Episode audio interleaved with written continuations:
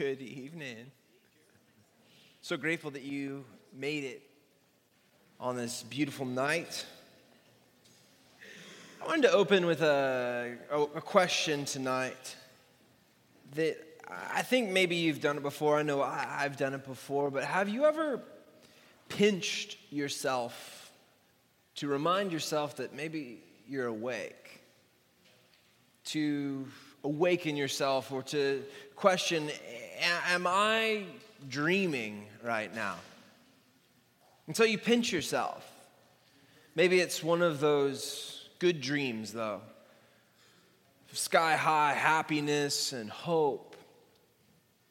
And so you don't want to take that patch of skin between your thumb and index finger. You don't want to give it a squeeze, and there you go, screeching back to the hard, cold truth of reality.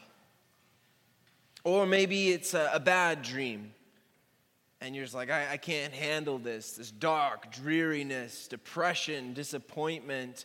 And so you, you take that patch of skin between your thumb and index finger, you give it a squeeze, and you feel that stinging sensation, that tug of skin. And it reminds you that this is the realm of your reality. It's not a bad dream. This is really what is going on right now. If you've ever pinched yourself to make sure that you are still awake, to make sure you're simply not dreaming, only to find out the cold, hard reality that this is your present, this is your reality, you might know what it's like to be Habakkuk, living a bad dream living in dark and dreary days.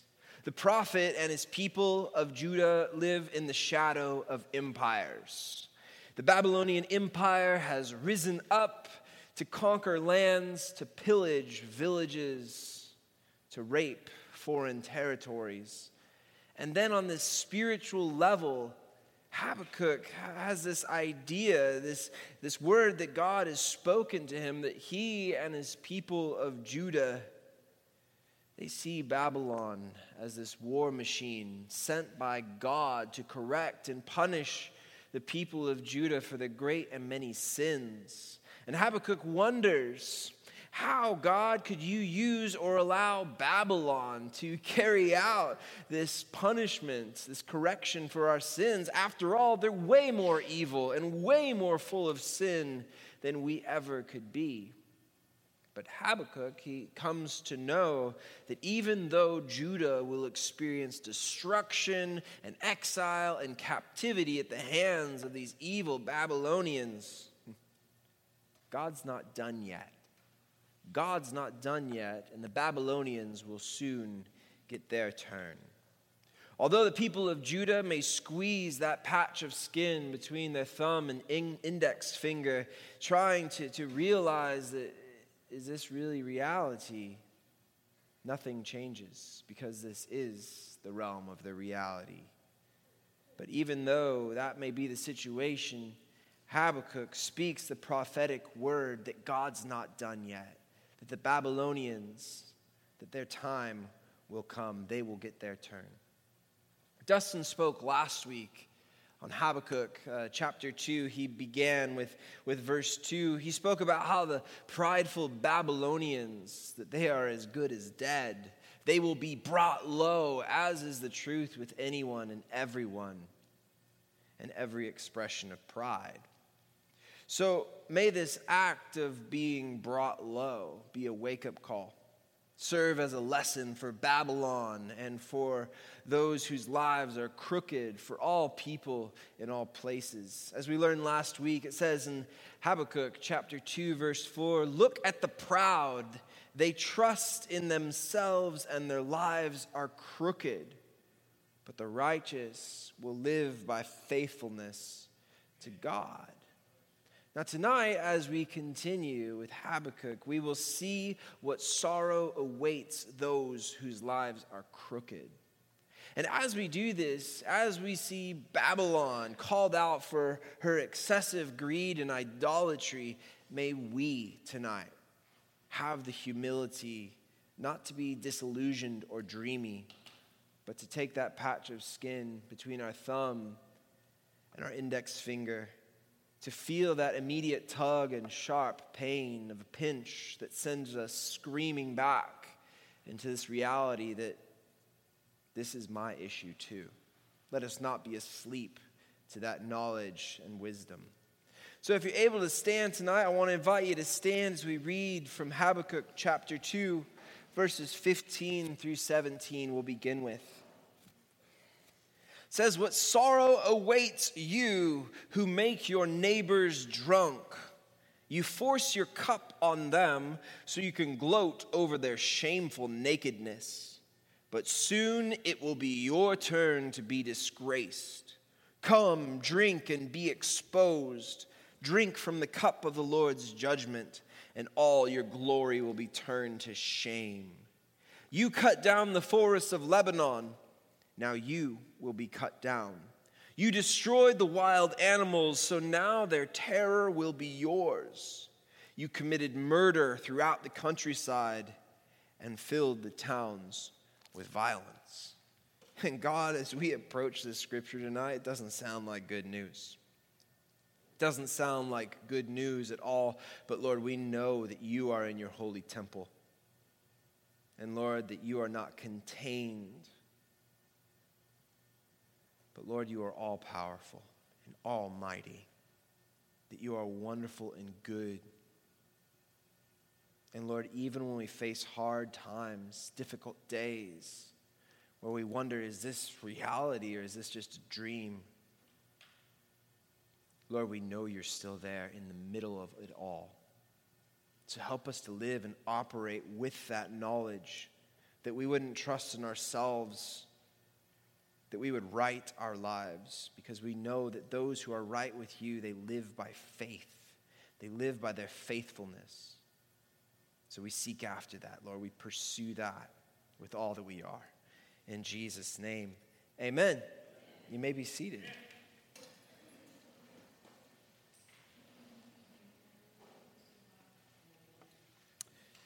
I want to begin with verse 15 tonight. We're going to walk through each verse of this passage. Don't let me forget the happy ending is coming at verse 20, all right? But verse 15, what sorrow awaits you who make your neighbors drunk? You forced your cup on them so you can gloat over their shameful nakedness. Sounds like a block party gone bad, like really, really bad. The Babylonians, the bad guys in this picture, in this story of ours, have made the overrun nations drunk. The conquered peoples have been forced to drink from a strong cup of a strong drink. We'll call that strong drink beer. You know, perhaps a triple hopped 10.5% IPA, because after all, the Babylonians were well known for their ancient breweries, for their craft beer. I imagine here uh, this picture a big, burly, nasty bully. And he's got one giant hand palming the face of a helpless child and with his other giant hand, he pours beer after beer after beer after beer into the forced open mouth of this helpless child.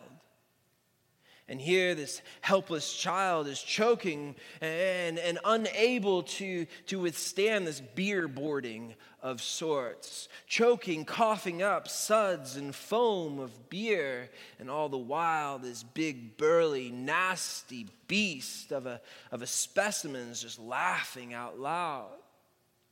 You can see there, tattooed on his arm, it looks like scribble scrabble, prison ink. It says, Babylon. While here you have this helpless child who is now intoxicated, covered in his own vomit. His shirt sticks to his chest, and it says two words the nations. I think this image it's humiliating and heartless, but it's actually worse than that as Habakkuk's words describe the horror of date rape. and non consensual sex. The Babylonians have ruthlessly taken advantage of the nations. What's worse is that it doesn't just seem to be a metaphor that compares Babylon to such brutal date rape behavior, but the metaphor and the reality are blended together here. What I mean is, Habakkuk's words may actually describe a real life event that the Babylonians practiced, namely the public humiliation of prisoners of war. They would strip them down naked before everyone. You imagine being in that situation, being in those circumstances. It would be utterly humiliating and shaming. But Babylon, what sorrow awaits you? God will judge you for taking advantage of the nations, for your violence and for your bloodshed and for humiliation. And we who live in empire today should have humility and understanding that God God's not always standing on the side of empires, but often God is on the side of those who are marginalized, those who are pushed down. You look all through Scripture, who is God on the side of? The poor, the helpless, the needy, the widow, the broken, the beat down. He's not on the side of tyrants, but those who cry out to him in faithfulness and need. As Habakkuk continues with the word of the Lord, here comes the, the long awaited reversal of things. It's payback time. Verse 16 says, But soon it will be your turn to be disgraced. That is, it will be your turn, Babylon, to be disgraced. Come, drink and be exposed. Drink from the cup of the Lord's judgment, and all your glory will be turned to shame. Soon, this majestic empire will be turned to ashes and disgrace, forced to taste its own share of shame and humiliation. Babylon is here pictured as a disgraced and naked drunk, one who has lost all self control and the respect of everyone, including his own self. Passers by, they pass by and they look at him and they have pity on him, but they can't say that Babylon didn't deserve this. Those who are wise will tell you, sure, we saw it coming. Because after all, this is the picture that becomes the self portrait of any and every person whose life is driven by the unquenchable thirst for lust and greed and power, control and pride. And in our world today, that's why we see marriages fail. Jobs lost, tragedies happen, friendships busted, families broken, churches die because this unquenchable thirst for lust, greed, power, control, and pride, it's always bound for misery and destruction. And yet, when we realize that all we need is found and made whole and completely complete in God, that's when we see marriages succeeding. That's when we see jobs just jumping into our laps, miracles being made manifest, friendships fast growing, families flourishing, and churches that just can't be stopped. Let's do some table talk tonight. What in your life needs to be found and made whole and completely complete in God? In other words, where are you seeking approval, comfort, fulfillment, or confidence apart from God? And why. Ready, go. If you aren't really sure where, you know, you might be seeking approval or comfort or fulfillment or confidence apart from God, you might be thinking like, oh, I'm not really doing that. Uh, I don't know, not really. We're going to look at that a little bit later tonight before we close at a couple of areas where, man, I didn't realize these things I was gravitating toward instead of toward toward God. So we're going to be looking at that a little bit more. Uh, but Babylon here, as we see, had no regard for Yahweh, the God of Israel, the one true God. They had no regard even for the other nations except to exploit them You know, they didn't care about the people they were conquering and killing and spreading, you know, shedding their blood and killing the families and children and wives and tearing apart relationships. All this was was an unquenchable thirst for lust and greed and power and control and pride. It, it led to a consumption that ultimately consumed them.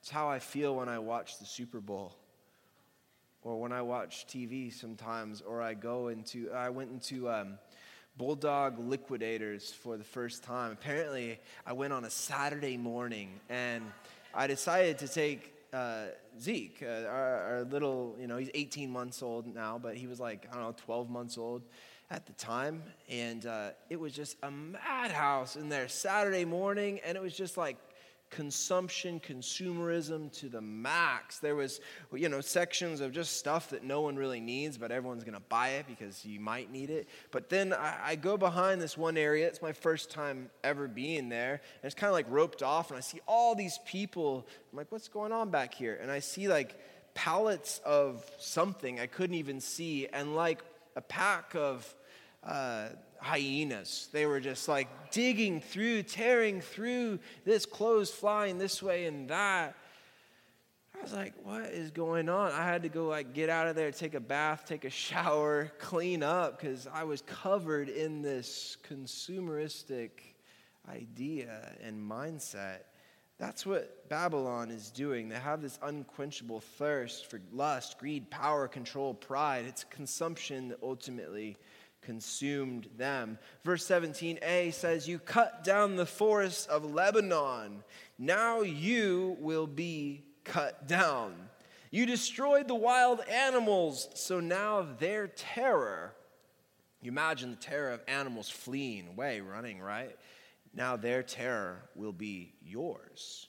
For all your symbolic and actual deforestation of, of, what's called Lebanon, the western Palestinian states, for the sake of King Nebuchadnezzar of Babylon's large building projects, and for all your symbolic and actual uprooting of life, you will be stumped. You will be turned into a stump. Verse 17b says, You committed murder throughout the countryside and filled the towns with violence. You've set the world ablaze with shame and nakedness, deforestation, and the uprooting of life. You've altogether destroyed the animal kingdom. You've made murder widespread. And thanks to you, Babylon, violence is an everyday value of society.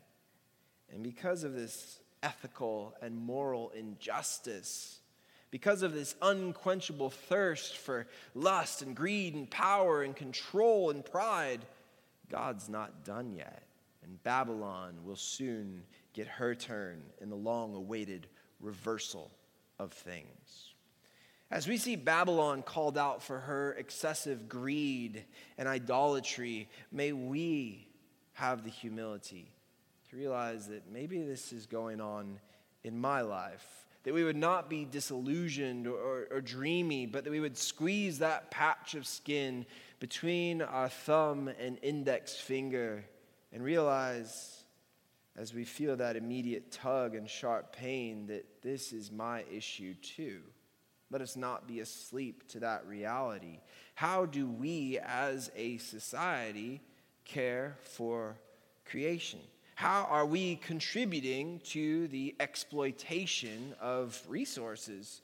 Is there a better way to do the things that we are doing? Can we consume less? You know, recycle, reduce, reuse, that sort of stuff. Here's actually how God cares for creation. In Psalm 65, verse 9, you take care of the earth and water it, making it rich and fertile. The river of God has plenty of water. It provides a bountiful harvest of grain, for you have ordered it so. You drench the plowed ground with rain, melting the clods and leveling the ridges. You soften the earth with showers and bless its abundant crops. You crown the year with a bountiful harvest even the hard pathways overflow with abundance. The grasslands of the wilderness become a lush pasture, and the hillsides blossom with joy. The meadows are clothed with flocks of sheep, and the valleys are carpeted with grain. They all shout and sing for joy. If God created and owns and loves and values and sustains and redeems creation, why, why don't we? Why don't we? Let's talk about that. What changes can you make to better value and sustain God's creation?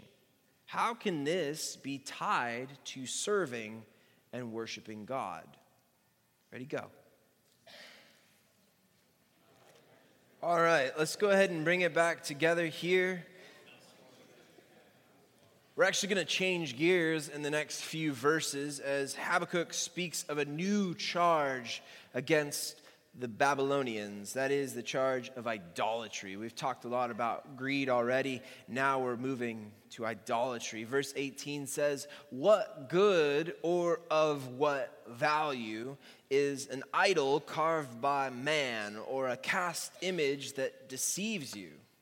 Well, this image, it deceives you because you've deceived yourself. You've deceived yourself and found worth in value in something that does not hold value or worth. How foolish to trust in your own creation, a God that can't even talk. And yet, nowadays, we've got Alexa and Siri and Google, products of our own creation, which are neat, but not neat enough to put faithful trust in. I can't even get Siri to call J Rod. It's like, Gerard?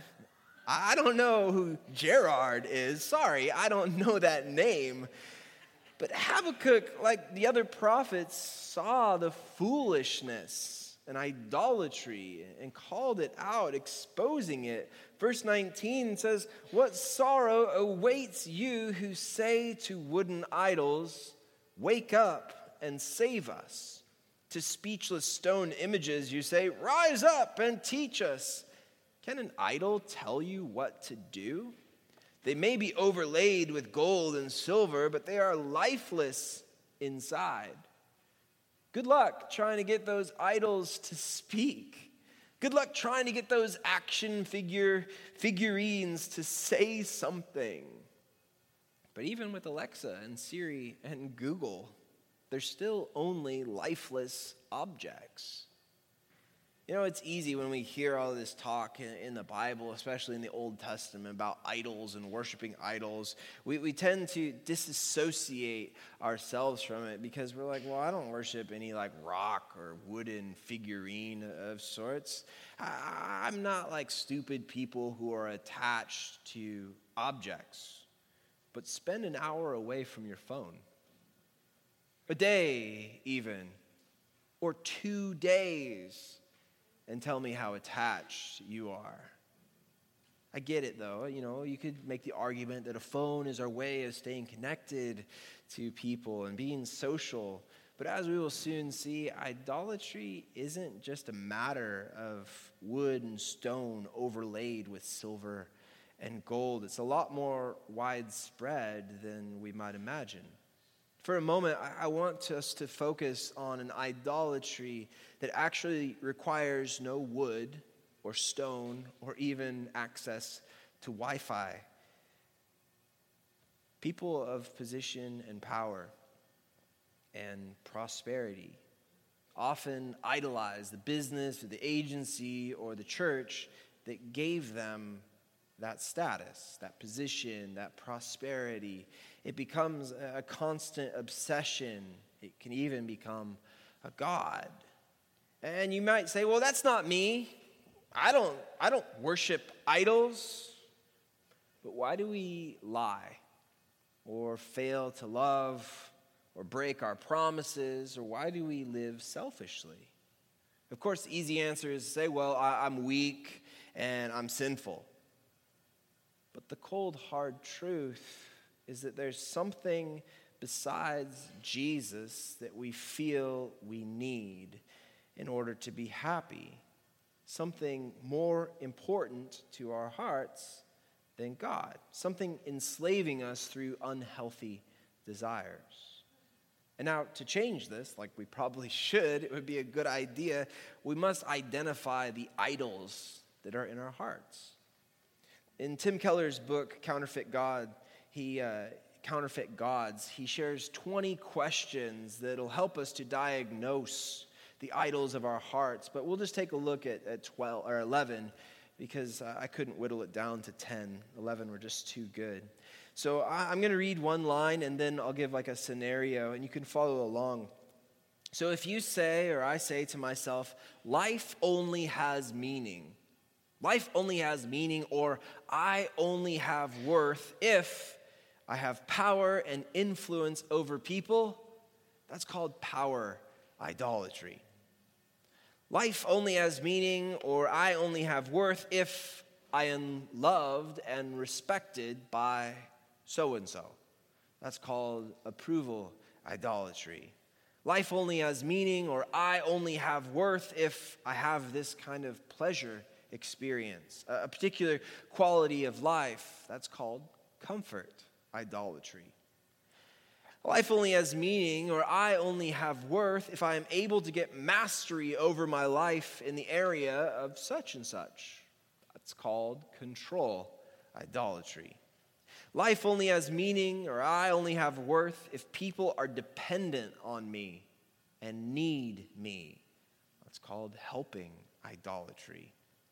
Life only has meaning, I only have worth, if I am highly productive and getting a lot done. That's called work idolatry. And that's something that's been in, ingrained in me. I'm a son of a firefighter, so days off for me are spent doing projects and not really taking a day off.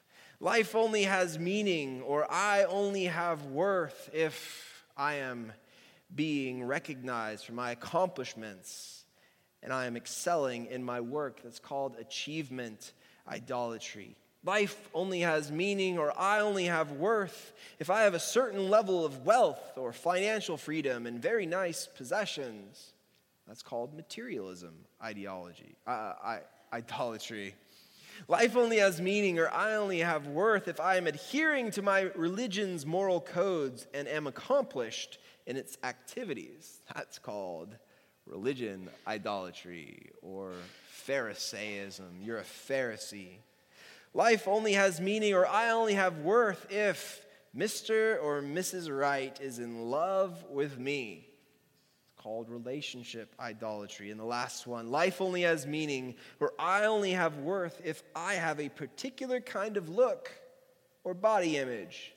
It's called I, image idolatry it's really exposing and it makes us feel naked and a little ashamed of ourselves when we look at that list and realize, man, I might have all those idols in my life. That makes me feel weird and bad.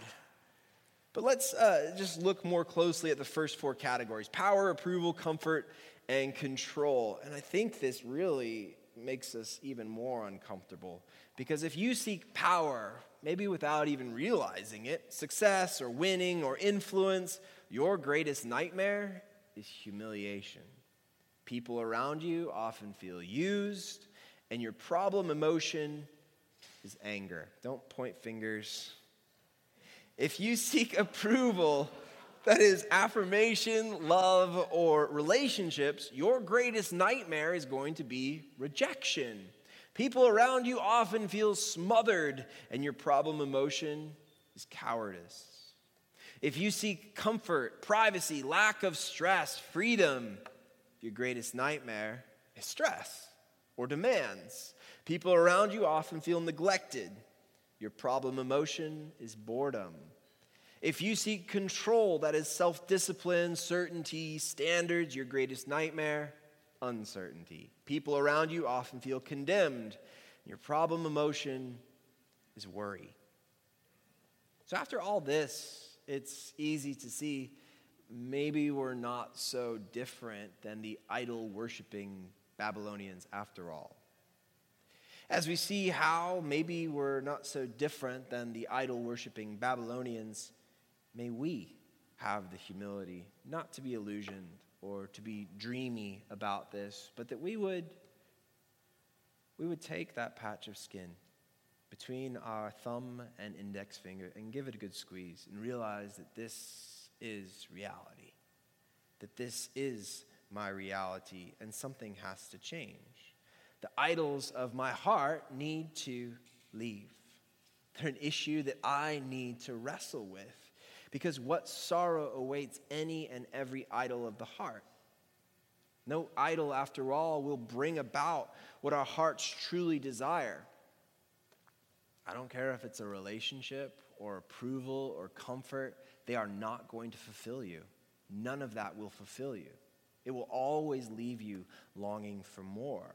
For they are mere fabrications and shams. All those things are good. Comfort and stability and relationships, they are wonderful, but they are merely gifts given from the true giver. As Augustine once said, our hearts are restless until found in you, until found in you, God. And that restlessness, it leads to symbolic and actual deforestation and uprooting of life. It leads to ethical and moral injustice, to an unquenchable thirst for lust and greed and power, control and pride. But when we come to realize that all we need is found and made whole and completely complete in God, everything changes. Verse 20 says, But the Lord is in his holy temple. Let all the earth be silent before him. Silence the lust, the greed, the power, the control, the pride, and instead find what you're looking for in God. Be made whole in him and completely complete. That's what Habakkuk teaches us. Look at the proud, he says in, in chapter 2, verse 4. They trust in themselves, and their lives are crooked but the righteous will live by their faithfulness to God. And so, Lord, tonight, as we worked through this troubling passage about destruction and doom, what can we do but to be quiet and silent before you? To realize that, Lord, you are worthy and the idols of our hearts that we've been chasing after, maybe unknowingly, it needs to change. Help us to find our approval and confidence, our confirmation and hope in you. Not in people or places or things or excursions, those are all great. But God, our true value and hope is in you. Tonight, as we've talked about a lot of different stuff, I pray we would walk away knowing that our task, our task is to, to live by faithfulness before you. And when we do that, we become right with you. Because Jesus has made a way. By his blood, he has made us righteous. We thank you for the faithfulness of him. And we ask, Lord, that we would be faithful too. I love you and praise you, Lord. I thank you for this group of people who is eager to live out your goodness and love, not to be wild about being an empire, but to be wild about loving people one person at a time. That is our hope and goal and purpose to love you and love others. So, Lord, we, we ask you send us out tonight with the few remaining hours of the night to live it out and love you completely and love those around us with great passion and desire. In Jesus' name we pray. Amen.